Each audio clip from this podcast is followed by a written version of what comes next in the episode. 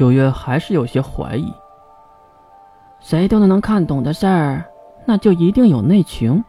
比如你们异教徒启动的坐标计划，而且我们都知道你们在收集圣物，不少的人也分析了这件事儿。和自己有关的事儿，月当然很是感兴趣。说来听听。有人认为，嗯，坐标计划是收集圣物为前提的，所以你们选择了科学阵营，因为魔法阵营的圣物不仅少，而且很多地方都把圣物看得很重，毕竟是神的遗迹。而科学阵营就不同了，他们就当圣物是一个失落的技术，所以它是有价值的。凡是有价值的东西就有价格，有价格就可以被买卖。这就是你们异教徒为什么要在科学阵营去收集圣物的原因。月点了点头，毕竟这个九月说的很对。然后呢？然后，然后就是我们这次来的主题了。毕竟我和异教徒山姆有过接触，所以黑水让我们来打头阵。真没想到您展露了视角，我还以为我要找一段时间呢。九月笑盈盈的看向了月。而月却面无表情的盯着九月，很明显，这并不是月想要的答案。怎么了？你说怎么了？大眼睛在眼眶里转了两圈，九月露出了笑容。嘿嘿，对呀，我们为什么会知道坐标计划呢？对吧？月还是没有出声。其实很简单呐，利用时间能力者还有预言能力者。未来的几年内，会有一场巨大的人类浩劫，全球一百亿人类将会死亡六十亿以上。这场灾难只有三分之一的人存活了下来。预言家们对此毫无办法，他们只知道一个关键词。月压低了眼神，等待着自己知道的计划名称。净化，净化，和坐标计划有什么关联吗？九月弹了弹眼前的叉子，这个坐标计划就是为了净化而铺垫的前提。你们异教徒是不是以为全世界的人类都是吃干饭的？只是我们没有找到停止坐标计划的方法而已。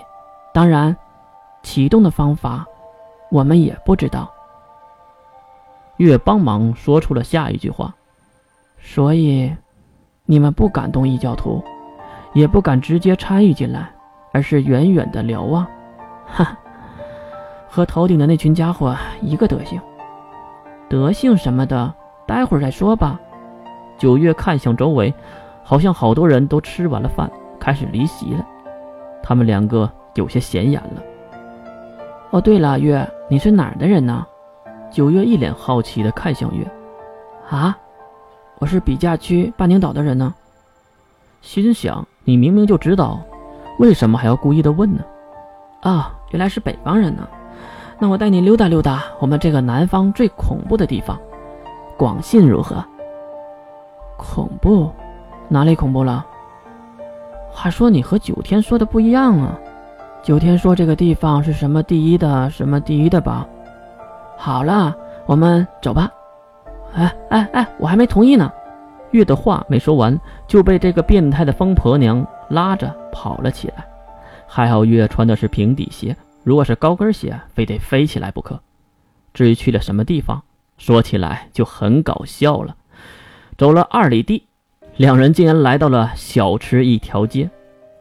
话说九月。我们不是刚刚吃完吗？还要吃啊！看着早点摊，各类小吃热气腾腾的，香气扑鼻。好吧，小吃有小吃的味，早饭有早饭的味。也不知道为什么，月竟然想起了这句话。至于最后的消费呢，当然都是九月出了，毕竟月哪有钱呢？等走到了小吃街一半的时候，月也是看到了所谓的眼中地狱了。因为摊位上摆着的不是鳄鱼就是爬虫，还有一些根本不知道是什么东西的黑黝黝的，各种刺鼻的味道在空中环绕，雾气昭昭的，烟尘飞在了身边。怎么样，有感觉了吧？月点了。点头，看向一旁的人，他们都对月投来了。异样的目光。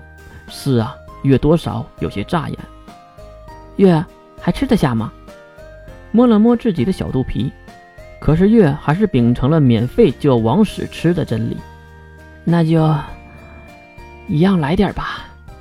大约几个小时，两个人把一条街吃了个遍。虽然那些外表可怕的生物弄成吃的后，其实还是很美味的。